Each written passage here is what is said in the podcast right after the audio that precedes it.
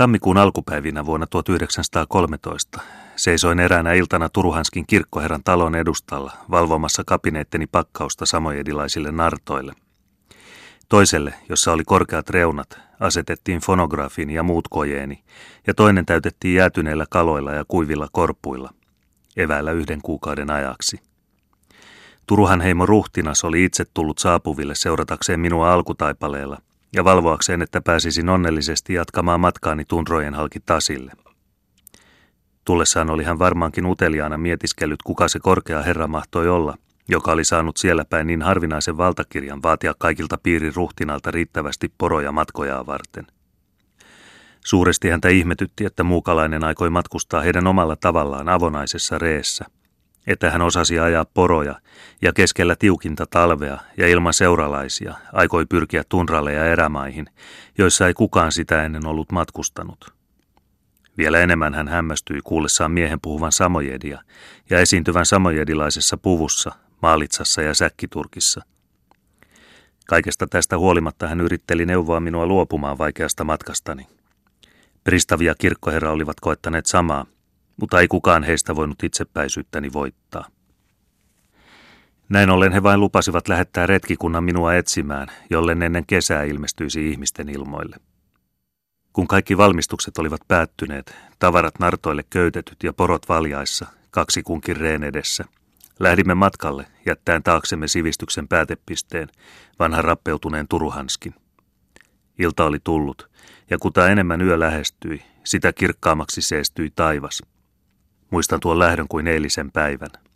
Nautin sanomattomasti siitä, että vihdoinkin pääsin syventymään seutuihin, joita sivistys ei vielä milloinkaan ollut koskettanut, joiden maaperää ei yksikään kulttuuri-ihminen ollut polkenut. Nautin ajaessani poroillani erämaan sydämeen, jossa elämä seuraa tavallisuudesta poikkeavia latuja. Vähäpätöinen metsä ja vaivaiset puut katosivat pian, ja eteeni avautui ääretön lumen peittämä valkoinen tasanko. Taivas, joka äsken oli ollut yhtä autio ja kylmä, kirkastui. Revontulet säihkyivät mahtavina kaarina yli äärettömän avaruuden, ja taivas oli liekkien vallassa. Ihmeelliseltä tuntui poroilla ajaminen laajalla tundralla, hiljaisuuden valtakunnassa, leimuavan taivaan alla. Minusta tuntui kuin olisin lentänyt pois todellisuudesta ja tunkeutunut syvälle satujen ihmeelliseen maailmaan. Matkani Tasille kesti viikkokauden, vaikka tie ei ollut kuin noin viisisataa kilometrin pituinen. Mutta porot, joiden oli täytynyt seistä tundralla yli kuukauden ja odotella lähetyssaarnaajaa, joka ei koskaan tullut, eivät olleet saaneet riittävästi ravintoa ja olivat sen tähden heikontuneet. Sitä paitsi meitä usein ahdistivat raivoisat lumimyrskyt, jotka avoimella tundralla ovat monin verroin kauheammat kuin Jeniseillä tai metsissä. Kerran kun minulla oli tunguuseja oppaina, eksyimme kokonaan, ja ilmojen kirkastuttua meillä oli aika työ lähtöpaikan löytämisessä. Toisen kerran lähestyessämme Tasia hyökkäsi myrsky niin vastustamattomalla raivolla kimppuumme, että meidän oli pakko laskea porot irti etsimään lumesta suojaa. Itse vetäydyimme nurin käännettyjen narttojen suojaan. Turkit vedettiin jalkojen ja käsien yli, pää oli painettava rintaa vasten, ja istuen jalat ristissä allamme odotimme myrskyn taukoamista. Puita meillä ei ollut tulen sytyttämistä varten, ruokakin oli loppunut, ja sellaisessa kurjassa ja sangen epämukavassa tilassa oli meidän pakko antaa vuorokauden kaikkien tuntien hitaasti kulua, ennen kuin matkan jatkamisesta saattoi olla puhettakaan. Oli mahdotonta vähäkään ojennella itseään, sillä silloin olisi pakkasessa hitaasti, mutta varmasti paleltunut, ja nukkumista ei voinut ajatellakaan, koska sama kohtalo siinäkin tapauksessa uhkasi väsynyttä matkamiestä. Yllä mainittu tapa oli ainoa mahdollinen, ja minä seurasinkin mielelläni alkuasukasten esimerkkiä, hyvin ymmärtäen, että he muita paremmin tiesivät, mitä sellaisessa tilanteessa oli tehtävä. Myöhemmin olen kuullut kerrottavan monista venäläisistä, jotka voittamattoman väsymyksen ahdistamina eivät ole jaksaneet tai huolineet koko vuorokautta istua liikkumattomina odottamassa paremman sään tuloa. He ovat alkuasukasten varoituksista huolimatta heittäytyneet lumeen nukkumaan ja paleltuneet kuoliaaksi ihania unia nähden. Tällä kertaa, niin kuin useasti myöhemminkin, tunsin kovaa kiusausta. Olisi ollut niin suloista antaa tunnottomien jäsenten tuskatta puutua hervottomiksi, enkä ole ennen milloinkaan tuntenut niin vastustamatonta halua saada ummistaa silmäni ja nukahtaa melkein välinpitämättömänä siitä, heräisinkö enää koskaan. Sen sijaan oli minun yhä vain istuminen, ja sain tyytyä tuon tuostakin sytyttämään mahorkalla täytetyn piippuni sekä lumella kostuttamaan kuivia huuliani. Tämä ensimmäinen tunralla näkemäni suurempi lumimyrsky taukosi vuorokauden kuluttua, ja taivaan kirkastuttua me heti miten jatkoimme matkaamme. Se sujui kuitenkin kovin hitaasti. Lunta oli kasaantunut niin runsaasti kaikkialle, että meidän oli pakko kinoksissa kahlaamalla etsiä tietämme viimeisen edelliselle lepopaikalle ennen Tasia. Täällä oli eräs Kudosenjoen samojedi rakentanut itselleen oksista ja risuista tehdyn siistin majan keskelle pientä lehtikuusimetsikköä. Tässä hökkelissä oli Tasin ruhtinas tehnyt kaiken voitavansa ottaakseen minut vastaan sopivalla tavalla. Suloinen takkavalkea loimotti keskellä huonetta, ja äsken kaadetun poron vastikään paistettu liha levitti jumalallisia tuoksuja nälkäisiä matkamiehiä vastaan. Olin toivonut pääseväni viettämään hupaista hetkeä tässä erinomaisessa ympäristössä, mutta en ollut huomannut ottaa lukuun ruhtinasta ja hänen ylhäistä tuultansa. Myrskyn takia olimme pahasti myöhästyneet, ja hän oli saanut odottaa kauan aikaa poroineen, jotka hän oli tuonut mukanaan omassa persoonassaan kyyditäkseen niillä minut joelle.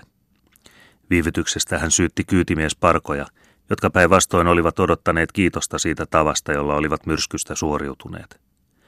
Sen vuoksi he joutuivatkin ihan hämilleen ja ällistyivät kovasti siitä hirvittävästä haukkumasanojen tulvasta, jolla ruhtinas kaikessa majesteetissaan otti heidät vastaan. En ole koskaan kuullut kenenkään ruhtinaa niin pahasti sättivän alamaisiaan, enkä ole eläissäni nähnyt niin voimakkaita korvapuusteja, jommoisia hän heidän poskilleen läimäytteli. Heitä olisi hänen käskystään armottomasti piiskattu, jolle minä olisi astunut esiin ja haukkunut hänen ruhtinaallista korkeuttaan jotenkin yhtä pontevilla voimasanoilla kuin hän heitä. Tammikuun kolmantenatoista päivänä saavuin niin sanotulle Tasin kirkolle. Kaatumaisillaan oleva temppeli seisoo yksinäisessä loistossaan tunralla joen rannalla, joka täällä on parin kilometrin levyinen. Lähimailla ei asu pappia eikä ainoatakaan kristittyä sielua, ja kirkkoa valvoo samojedilainen kirkonvartija, joka on seudun suurin noita, eikä arvatenkaan pidä siitä paljonkaan huolta. Sen vieressä on ainoastaan kurja puinen hökkeli, jota tänne eksyneet matkustajat tavallisesti käyttävät suojanaan. Verrattain lähellä tätä paikkaa sijaitsi muinoin Mangasejan kaupunki. Sen olivat perustaneet Jermak Timofejevitsin kasakat ja kauppiaat, jotka tätä tietä pitkin pyrkivät Jeniseille ja halusivat tänne perustaa tukikohdan uudelle vallalleen. Näillä siihen aikaan turkiseläimistä niin rikkailla mailla kaupunki kasvoi nopeasti sangen huomattavaksi kauppakeskukseksi. Mutta samojedit eivät olleet vielä siihen aikaan alistuneet, ja vuonna tuhatkuusisataakuusikymmentäkaksi hyökkäsivät jurakit kaupunkiin sekä hävittivät sen täydellisesti. Asukkaat muuttivat Turuhanskiin ja Jeniseiskiin, ja niiltä ajoilta asti ovat samojedit yksin hallinneet Tasilla. Kaupaitsi itsellensä uudet tiet suuria jokia pitkin, ja nyttemmin eivät muut kuin alkuasukkaat liiku Obdorskin ja Turuhanskin välisillä tundroilla. Mangasejan kaupungista ei ole kerrassaan mitään jäljellä, ja Tasin vanha kirkko seisoo yksin pystyssä muistuttamassa ihmisille, että maa kuitenkin on valloitettu ja laskettu valkoisen tsaarin valtikan alle. Joen suupuolella asuu kaksi venäläistä kauppiasta, mutta jokivarrella ei ole muita kuin samojedeja. Joki, joka on pohjoisen Siperian suurimpia ja kalarikkaimpia, laskee Tasin lahteen Jäämereen. Paikoittain se on muutaman kilometrin levyinen ja sillä on monia lisäjokia, jotka saavat alkunsa niistä lukuisista ja osittain hyvin suurista tundrajärvistä, joita ei kukaan ihminen ole vielä käynyt katsomassa. Rannikot ovat enimmäkseen paljaat ja ainoastaan joen yläjuoksun varrella kasvaa harvaa metsää. Kirkon luona ei näy muuta kuin tundraa, mutta siellä täällä kasvaa polttopuuksi kelpaavia vaivaiskoivuja. Koko jokialue on ostiakki samojedien asuttama. Heitä on vain suunnilleen viitisen sataa, vaikka he puhuvatkin viittä eri murretta. Suulla asuu muutamia jurakkiperheitä, ja ympäristössä kiertelee tunguuseja ja ostiakkeja, jotka elävät ainaisessa riidassa maan varsinaisten herrojen kanssa. Kaikki Tasjoen ostiakkisamojedit ovat poronhoidolla ja kalastuksella eläviä paimentolaisia. Nyttemmin useimmat heistä ovat köyhiä ja elävät kurjissa oloissa. Kalastus ei ole erikoisen kannattavaa. Venäläiset kalastusyhtiöt, kun kesäisin viime vuosien aikana vastoin kaikkia asetuksia, ovat tykkänään sulkeneet joen suun, joten kalojen on mahdoton päästä läpi. Niitä kuoleekin joukottain, ja enimmät pyydystetyistä ovat pahasti vahingoittuneita. Obinoloihin verrattuna on kalastus kylläkin erinomaista, mutta huonojen kulkuneuvojen takia käy kuljetus hankalaksi. Lisäksi on ankara rutto riehunut porojen keskuudessa, ja niitä on kuollut kymmeniä tuhansia. Ja ilman poroja ei saata tundralla liikkua, eikä myöskään siellä elää siedettävää elämää. Sen vuoksi vallitsee Tasilla nykyään sanomaton kurjuus, josta myöhemmin kerron. Poronhoidon takia on samojedien pakko pitkin vuotta muutella paikasta toiseen etsiäkseen jäkälää laumoillensa. Tundra on suuri ja ravintoa riitti hyvin kaikille heidän poroilleen, vaikka heillä saattoikin olla satoja, jopa tuhansia eläimiä käsittäviä laumoja. Heidän harjoittamansa poronhoito eroaa monessa suhteessa toisilla kansoilla tavattavasta. Eniten kenties siinä, että he aina itse paimentavat porojaan, jota vastoin jurakit ja tunguusit mielellään sen toimittavat koirien avulla. Talvisaikaan poroja käytetään vetojuhtina, ja kun ne päästetään laitumelle, eivät ne koskaan hajaannu kovin pitkälle. Syvä lumi ja jalkaan sidottu kapula estävät niitä etäälle poistumasta. Kun niitä tarvitaan, ottavat miehet ne kiinni. Keveästi hiihtää leveillä suksillaan he ensin kiertävät ne ja ajavat ne kokoon, jonka jälkeen he vangitsevat ne pitkillä suopungeillaan, joita he käyttävät tavattomalla taidolla. Kylmimpänä vuoden aikana, jolloin samojedit eivät kernaasti ole matkoilla, eivätkä poistu kodastaan muuten kuin puiden tai ruoan hankkimista varten, saavat porotkin levähtää rasittavien syysmatkojen jälkeen. Mutta silloinkin on hyvin helppo pitää laumaa koossa, koska porot eivät halua ominpäin lähteä autiolle tundralle. Kesäiseen aikaan tunguusit pitävät vaatimensa eli naarasporonsa sidottuina, voidakseen niitä lypsää, tai ajavat koko laumansa Jeniseen itäpuolella sijaitseville viileille vuorille, missä sääsket eivät niitä vallan pahasti ahdista.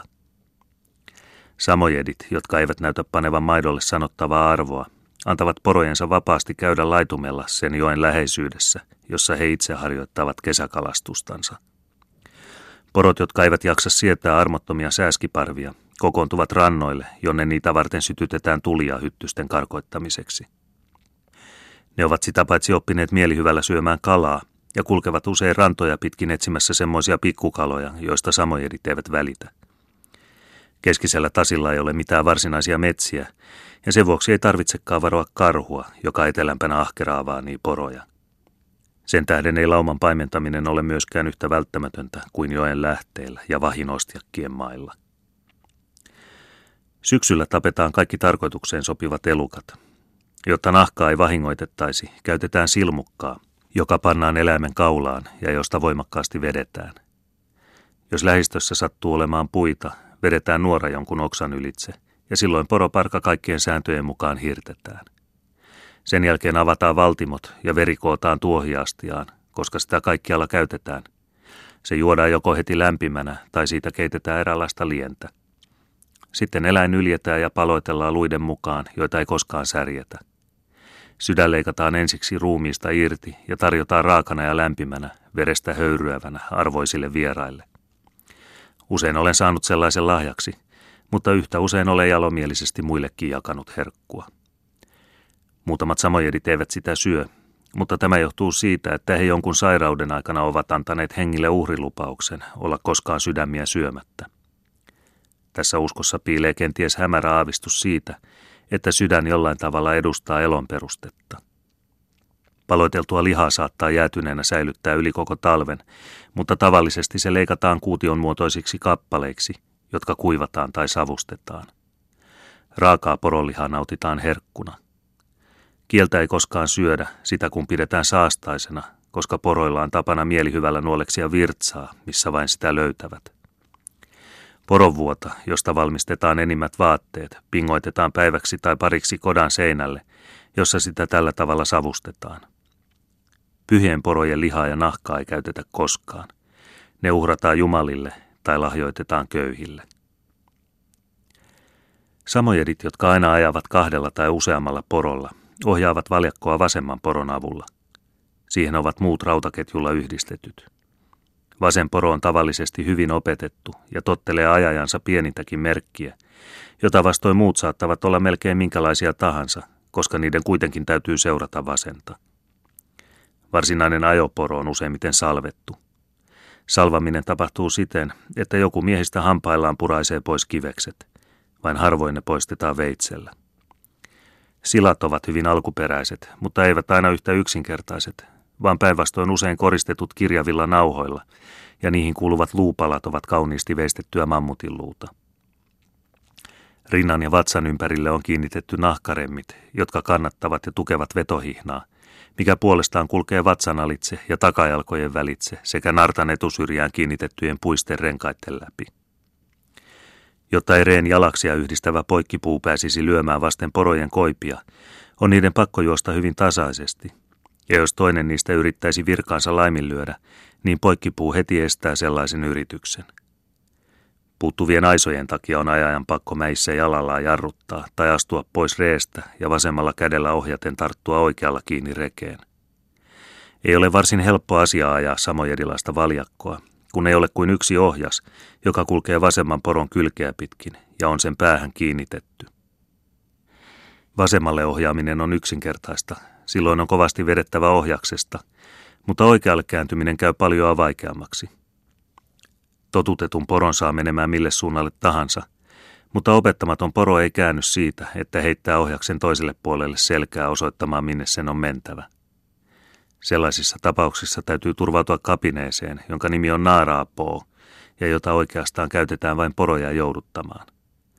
Se on neljästä kuuteen metriin pituinen kevyt, mutta tukeva seiväs, jonka toisessa päässä on pyöreä luunappula. Tätä seivästä pidetään tavallisesti oikeassa kädessä, ja sillä lyödään poroa selkään, jos halutaan vauhtia lisätä. Kun on tekemisissä laiskojen tai väsyneiden porojen kanssa, tai milloin on ajettava syvien kinosten läpi, täytyy täydellä voimalla sysiä seipällään vetojuhtaa takapuoleen. Jos on poikettava oikealle, niin täytyy samalla seipäällä lyödä vasemmanpuolista poroa niin kauan päähän, kunnes se kääntyy oikealle tolalle. Metsissä käytetään seivästä estämään narttaa liitämästä ja puskemasta puita vasten, sillä tavoin, että se painetaan puun ja jalaksen ylimmän reunan välille. Tiheissä metsissä ja viidakoissa, missä ei ole laisinkaan teitä, kysytään suurta taituruutta, jos mieli estää seivästä tarttumasta puiden väliin ja katkeamasta. Jos se menee poikki, ei ole helppo jatkaa matkaa ja vaikeaa on hankkia itselleen uutta, joka samalla olisi kevyt ja taipuvainen, mutta kuitenkin tukeva ja niin pitkä, että sitä voi kädessä helposti viiputtaa. Tavallinen samojedilainen nartta on koivusta tehty, paitsi jalaksia, jotka ovat kuusesta. Jalakset, jotka ovat noin kymmenen senttimetrin levyiset, ovat etupuolelta hyvin ylöspäin taivutetut. Niihin on kiinnitetty neljät, noin kuudesta kymmeneen kahteenkymmeneen senttimetrin korkuiset, istuinlautaa kannattavat kaplaat. Istuinlauta on tasainen ja ilman reunoja, sillä nartalla ei kuljeteta mitään tavaroita, ja miehet istuvat niissä joko molemmat jalat ristissä allaan, taikka siten, että vasen sääri roikkuu sivulla.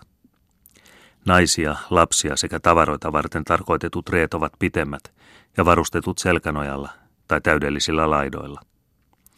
Jos niissä lisäksi on kansi, niin kuin on laita niiden rekien, joissa kuljetetaan kuivaa kalaa tai muita ruokatarpeita, niin ne ulkomuotonsa puolesta lähinnä muistuttavat kömpelötekoista ruumisarkkua. Rekien kokoonpanossa ei koskaan käytetä liimaa eikä rautanauloja. Pienet puupalikat vastaavat niitä, ja ainoastaan puukon avulla samojedit valmistavat nuo erinomaisen kevyet ja sirot rekensä. Ostiakkisamojedit tuntevat hyvin omat poronsa ja osa naapurienkin karjasta. Ei missään käytetä merkkejä elukoiden korvissa tai sarvissa. Se onkin tarpeetonta noilla harvaan asutuilla seuduilla, missä laumat harvoin sekaantuvat ja missä varkaudet ovat niin perin harvinaisia. Mutta jos varkaus on tehty ja varas löydetty, ei siellä käytetä muuta rangaistusta kuin että omistaja saa syyllisen laumasta valita itselleen parhaan elukan. Poro, joka vielä muutamia vuosia sitten oli yleisen hyvinvoinnin tuottajana, ei nyttemmin, ruton raivottua, enää ole yhtä tavallinen. Parempiosaisilla on kyllä edelleenkin monta sataa eläintä, ja samojedi-miljonääreillä on niitä tuhansittain, mutta köyhillä on vain viidestä kahteenkymmeneen poroa, ja kovinta kokeneilla ei ainoatakaan. Poron hinta vaihtelee iän ja kelvollisuuden mukaan viidestä kahteenkymmeneen ruplaan puhtaassa rahassa, ja kelpo vaimon voi hankkia itselleen kymmenellä elukalla. Kuulin, että ruhtinaan nuori tytär oli saatavana kahdenkymmenen vetojuhdan hinnasta. Tasilla on useimmilla samojedilla risuista ja oksista tehdyt hökkelit, joissa he oleskelevat kylmimmän sään vallitessa. Majat sijaitsevat tavallisesti jonkun pienen puron suulla, missä kasvaa polttoaineeksi kelpaavia koivupensaita. Kirkontienoilla tapaa siellä täällä tundralla pieniä mänty- ja lehtikuusimetsikköjä, joissa monet kylmimpään aikaan asustavat. Muun osan talvea Samojedi viettää perheineen ja karjalaumoineen tundralla, jossa hän satimilla pyydystää naaleja ja ampuu villipeuroja pyssyrämällä tai jousella ja nuolella. Silloin hän asuu poronahasta tehdyssä kodassa tai lumeen kaivamassaan kuopassa. Ne polttopuut, jotka hän tarvitsee sulattamaan lunta vedeksi, hän kuljettaa mukanaan. Muuten hän syö ruokansa, sekä lihan että kalan, raakana ja jäätyneenä, milloin keittopuita puuttuu. Kesän aikana hän useimmiten leiriytyy jonkun joen, tavallisesti Tasin varrelle, jossa hän sulkemalla jonkun pienemmän puron mukavalla tavalla hankkii itselleen yllinkyllin kalaa. Suurempia veneitä ei ole koko Tasilla, ja kaikki alkuasukkaat käyttävät yhdestä rungosta koverrettuja ruuhia, jotka tehdään joen etelämpää tuomista puista.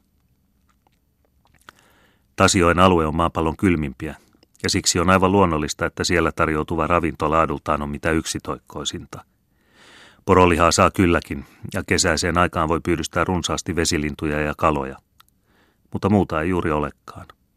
Samojerit ovat tottumattomat leipään, ja jauhot ovat harvinaisia Tasilla. Sokeria ja suolaa tapaa yhtä vähän, ja ainoat korkeamman kulttuurin tuotteet ovat tupakka ja tiilitee. Tavallisinta on näin ollen, että alkuasukkaat vuoden umpeen elävät lihalla ja kalalla. Oleskellessani heidän luonaan ei heillä ollut mitään muuta, ja hätä oli niin suuri, että mahorkka ja teekin puuttuivat. Ainoana kasvisruokana, jota he marjoja lukuun ottamatta käyttävät, ovat eräällä sivujoilla kasvavan kasvin paksut ja valkoiset juuret, joista he keittävät itselleen puuroa. Mutta jollei heillä olekaan monia ravintoaineita valittavana, ovat he sen sijaan kehittäneet ruoanvalmistustaitonsa sangen korkealle, ja heidän ruokalajinsa ovat sangen omaperäisiä, vaikka ne eivät juuri ole meikäläisen maun mukaisia. Ensisijalla ovat kaikki ne liharuuat, jotka syödään ilman minkäänlaisia valmistuksia. Kesällä he aikaa tuhlaamatta pistävät poskensa vasta pyydystetyn kalan, ja yhtä suurella innolla ja nopeudella he syövät vastikään tapetun poron lihaa tai juuri ammuttua lintua. Pakkasessa heistä on hyvin maukasta leikata kovaksi jäätynyt kala pitkiksi lastuiksi, jotka syödessä ikään kuin sulavat suussa. Jäätynyt liha on heidän, niin kuin minunkin mielestäni, oikein hyvää. Kalaa valmistetaan monella eri tavalla. Kesällä se useimmiten keitetään. Talvitarpeita varten sitä säilytetään kahdella eri tavalla. Osittain ripustetaan kokonaiset kalat seipäisiin auringossa kuivamaan, jolloin niitä samalla usein savustetaan. Enimmäkseen ne kuitenkin kuivattuaan survotaan jonkinlaiseksi jauhoksi, jota säilytetään kalannahasta valmistetuissa pusseissa ja jota käytetään ruoan särpimenä jokseenkin samalla tavalla kuin meillä leipää. Samojedit sanovatkin usein tuota kalajauhoa samojedin kielellä pors leiväksi. Sampea heillä on runsaasti ja sitä syödään eniten tuoreena. Kaviaarin annetaan syksyllä jäätyä ja myöhemmin talvella keitetään lientä kaviaarimöhkäleistä, jotka pannaan kiehuvaan veteen. Se on hyvin tavallinen ruokalaji Tasilla, mutta meillä sellainen ateria varmaankin tulisi maksamaan monta sataa markkaa. Jos samojedit vain saisivat halvalla ostaa suolaa, niin he varmaankin voisivat hankkia itselleen hyvät tulot. Kalarasva on heidän paraita herkkujaan, ja sitä tarjotaan aina vieraille teen kerralla. Se korvaa meillä käytetyn sokerin, ja onkin varmaan paljon välttämättömämpää seuduilla, missä ruumis enimmäkseen saa taistella pakkasta vastaan. Siitä johtui kenties myöskin, että minä aina hyvin mielelläni sitä tarjottaessa söin.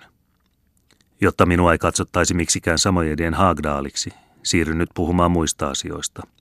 Lisään vain käsitykseni monen kuukauden kokemuksen nojalla olevan sen, että yleensä on verrattain helppo tottua elämään ilman leipää. Ilman sokeria voi niin ikään tulla toimeen, mutta suolatta eläminen on perin tukalaa. Ruoka ei maistu millekään, ja jos tupakkakin puuttuisi, niin minä en ainakaan mielelläni eläisi suolatta. Mainitsen vielä pari sanaa asiasta, jota en tähän asti ole kosketellut, nimittäin tundran asukkaiden pukimista. Kaikki vaatteet ovat niin tehdyt, että ne paraiten kykenevät suojelemaan ruumista kovalta pakkaselta, joka voi laskea alle kuuteenkymmeneen asteen celsiusta. Alusvaatteet, joilla ei ole mitään sanottavaa virkaa, tehdään nyttemmin tavallisesti venäläisiltä ostetusta kankaasta. Ennen käytettiin yleisesti kalannahkaa, joka huolellisesti valmistettuna tulee pehmeäksi ja notkeaksi. Se on kestävää ja tiivistä, mutta siitä valmistetut paidat ja housut ovat sangen kömpelöitä ja rumia, vaikka eipä se paljon haittaa, kun niitä ei juuri koskaan näe. Naiset käyttävät alusvaatteitansa varten poronnahkaa. Tavallisen puvun päällä käytetään turkkia, jossa on karvat sisäänpäin käännetyt. Sitä sanotaan maalitsaksi, ja sen päällä on tavallisesti irtonainen ja komean värinen, kankaasta valmistettu kaapu. Naisilla on maalitsan asemasta lyhyt, edestä avoin poronnahkaturkki. Lämpimämmällä säällä on sen tapainen turkki ihan riittävä. Päässä niin miehillä kuin naisillakin on huivi. Naisten hiukset kiinnitetään huivin alle, mutta miesten, jotka ovat melkein yhtä pitkät, lainehtivat vapaina hartioilla. Kovemmalla pakkasella on miehillä vielä yllään eräs sak-niminen säkkiturkki, jossa karvat ovat ulospäin käännetyt ja johon sekä päähine että kintaat ovat ommellut kiinni. Selkäpuoli on koristettu loistavilla punaisilla nauhoilla ja kasvoja ympäröivät osat ovat reunustetut naalinnahalla. Vaikka pakkanen olisi kuinka kova tahansa, niin kasvot, se on silmät, nenä ja suu, pidetään aina paljaina, koska muussa tapauksessa hengityksestä aiheutuva kosteus helposti turmelisi turkin koko etuosan. Tästä johtuu, että nenä ja posket pahasti paleltuvat ja talven kuluessa peittyvät mustalla kuorella, joka irtautuu vasta keväällä, jättää jälkeensä kasvoihin sangen hauskoja valkoisia täpliä, jotka naurettavalla tavalla loistavat muuten niin ruskeallikaisessa ihossa. Naiset käyttävät pitkiä, edestä avoimia turkkeja, jotka nähtävästi ovat syntyneet sen johdosta, että täysikasvuisten naisten on matkoilla usein pakko ruokkia lapsiansa. Kaikki pohjoiset samojedit käyttävät kaksinkertaisia poronnahkasaappaita. Sisemmässä parissa on usein sarkakankaasta tehdyt varret. Pehmeihin heiniin hyvin kääritty jalka puristetaan lujasti saappaaseen.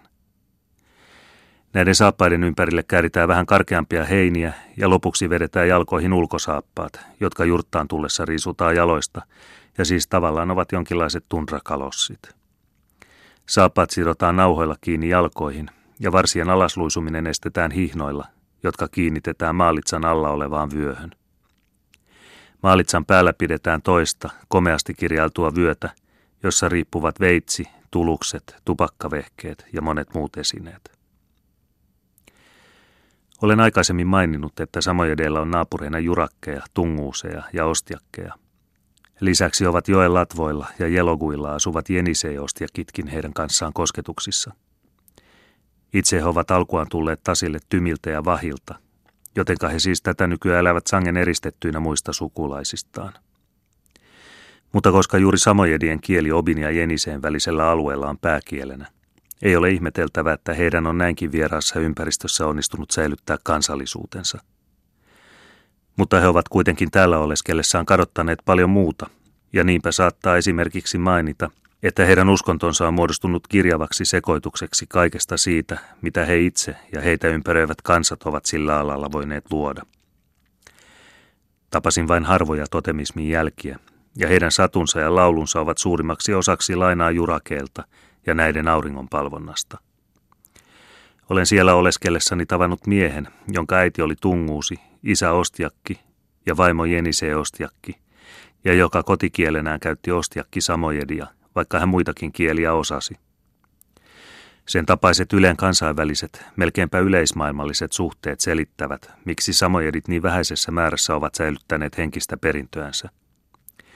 Heidän Tasilla edustamansa kulttuuri ei olekaan enää niin paljon samojedilaista kuin yleisarktista. Minua ilahdutti suuresti nähdessäni ja todetessani, miten nuo samojedit, jotka olivat olleet mahdollisimman vähäisissä kosketuksissa venäläisen kulttuurin kanssa, olivat menestyneet paljoa paremmin kuin heidän etelässä asuvat veljensä. He eivät ole missään suhteessa kauppiaihin, ja sen vuoksi onkin heidän taloutensa, harvoja poikkeuksia lukuun ottamatta, tyydyttävällä kannalla. He ovat tavallisesti hyvinvoipia ja velattomia, ja heillä on suuret mahdollisuudet toipua tuhoisien rutto- ja katovuosien jälkeen. Ruumillisesti he ovat terveitä, ja lasten lukumäärä joka kodassa takaa heille suvun jatkumismahdollisuuden. Taudit ovat harvinaisia, ja kuppaa tai keuhkotautia en tavannut lainkaan. Tosin siellä minun oleskeluni aikana raivosi ikävänlainen vatsatauti, mutta se ei vaatinut muita uhreja kuin muutamia poroja, jotka uhrattiin hengille. Kymmenpäiväinen oleskeluni Tasilla ja sen ympäristössä kävi erittäin kurjaksi. Lähtiessään oli ruhtinas jättänyt minulle kielimestariksi pannimisen poikansa, joka näyttäytyi erittäin sopivaksi tarkoitukseen. Muistiinpanoni lisääntyivät nopeasti, vaikka olikin vaikea kirjoittaa niin kovassa pakkasessa. Muutaman minuutin kirjoitettuani täytyi minun aina lämmitellä käsiäni, mutta sekin kävi vaikeaksi, kun puita oli vain vähän ja tuli sen tähden liian pieni. En ollut vielä ehtinyt ostaa itselleni omia poroja, ja kun muutkin samojedit olivat lähteneet pois, jäimme sinne kahden kesken suksinemme. Lähimailla ei ollut metsää minkään näköistä, ja meidän oli pakko joka päivä hiihtää muutamia kilometrejä kokoilemaan vaivaiskoivun oksia, joita kasvoi siellä täällä rannikoilla. Näistä oksista teimme tulen, jonka täytyi palaa majassamme pitkin päivää, sillä muuten en olisi voinut työskennellä, emmekä olisi voineet tulla toimeen. Siksi tiukka oli pakkanen. Jotta lukija käsittäisi, mitä minä kovalla pakkasella tarkoitan, esitän seuraavassa kirkon luona tekemäni lämpömittarihavainnot. Ne ovat tavallisesti tehdyt iltapäivällä. Tammikuun kuudenteenatoista päivänä miinus neljäkymmentäkahdeksan pilkku viisi astetta ja miinus viisikymmentä pilkku viisi astetta. Tammikuun seitsemäntenätoista miinus viisikymmentäyksi pilkku viisi. Tammikuun kahdeksantenätoista miinus neljäkymmentäyhdeksän pilkku viisi, miinus viisikymmentä ja miinus viisikymmentäkolme. Tammikuun yhdeksäntenätoista miinus viisikymmentäneljä pilkku viisi. kaksikymmentä miinus neljäkymmentäneljä. kaksikymmentäyksi miinus neljäkymmentäkahdeksan. kaksikymmentäneljä miinus viisikymmentä, kaksikymmentäviisi miinus viisikymmentäkolme ja miinus viisikymmentäviisi ja kaksikymmentäkuusi miinus viisikymmentäkuusi ja miinus viisikymmentäseitsemän. Öisin sattui joskus, että pakkasta oli kuusikymmentä astetta ja enemmän. Onneksi oli yleensä sangen tyven. Vain kerran puhalsi kova tuuli, vaikka lämpömittari osoitti alle miinus viisikymmentä astetta. Moni, joka ei ole kokenut erikoisen kovaa pakkasta, tuumii kenties, miltä kuudenkymmenen asteen kylmyys tuntunee. Minun kokemukseni on, että neljästäkymmenestä neljäänkymmeneenyhdeksään asteen pakkanen tuntuu kylläkin kylmältä, mutta ei sentään tuota kovinkaan paljon haittaa, jollei tuule. Mutta jos lämpö alenee miinus viiteenkymmeneen asteeseen ja vieläkin alemma, tapahtuu suuri muutos. Pakkanen vaikuttaa silloin samalla tavalla kuin kova kuumuus. Se polttaa kuin tuli. Ja koko ajan tuntee ikään kuin seisovansa suuren takkavalkean paahteessa. Hengitys käy vaikeaksi, ja jos sattuu vetämään ilmaa suun kautta sisään, niin tuntuu kuin se tarttuisi kurkkuun kiinni. On mahdotonta hengittää muuten kuin nenän kautta, ja silloinkin saattaa vetää keuhkoihinsa vain vähän ilmaa kerrallaan. Lyhyt ja taaja hengittäminen käy välttämättömäksi, ja se vaikuttaa ajan pitkään hyvin hermostuttavasti. Jos on pakko hetkeksikään paljastaa joku ruumiinosa, on jotensakin varmaa, että se muutaman sekunnin kuluttua käy valkoiseksi ja kankeaksi sekä tarvitsee erityistä parantelua ja hoitoa. Näin ollen saattaa jokainen arvata, miten hauskalta tuntui istua melkein yksinään tundralla ilman polttopuita ja erotettuna muiden ihmisten yhteydestä. Tilamme uhkasi käydä aivan sietämättömäksi, kun ainoa ruokamme, jäätynyt kala, alkoi loppua. Mutta hädän ollessa suurimmillaan palasi Ruhtinas takaisin lukuisain porojen kanssa, ja minä saatoin suunnitella lähtöä tästä niin epäinhimillisen autiosta paikasta.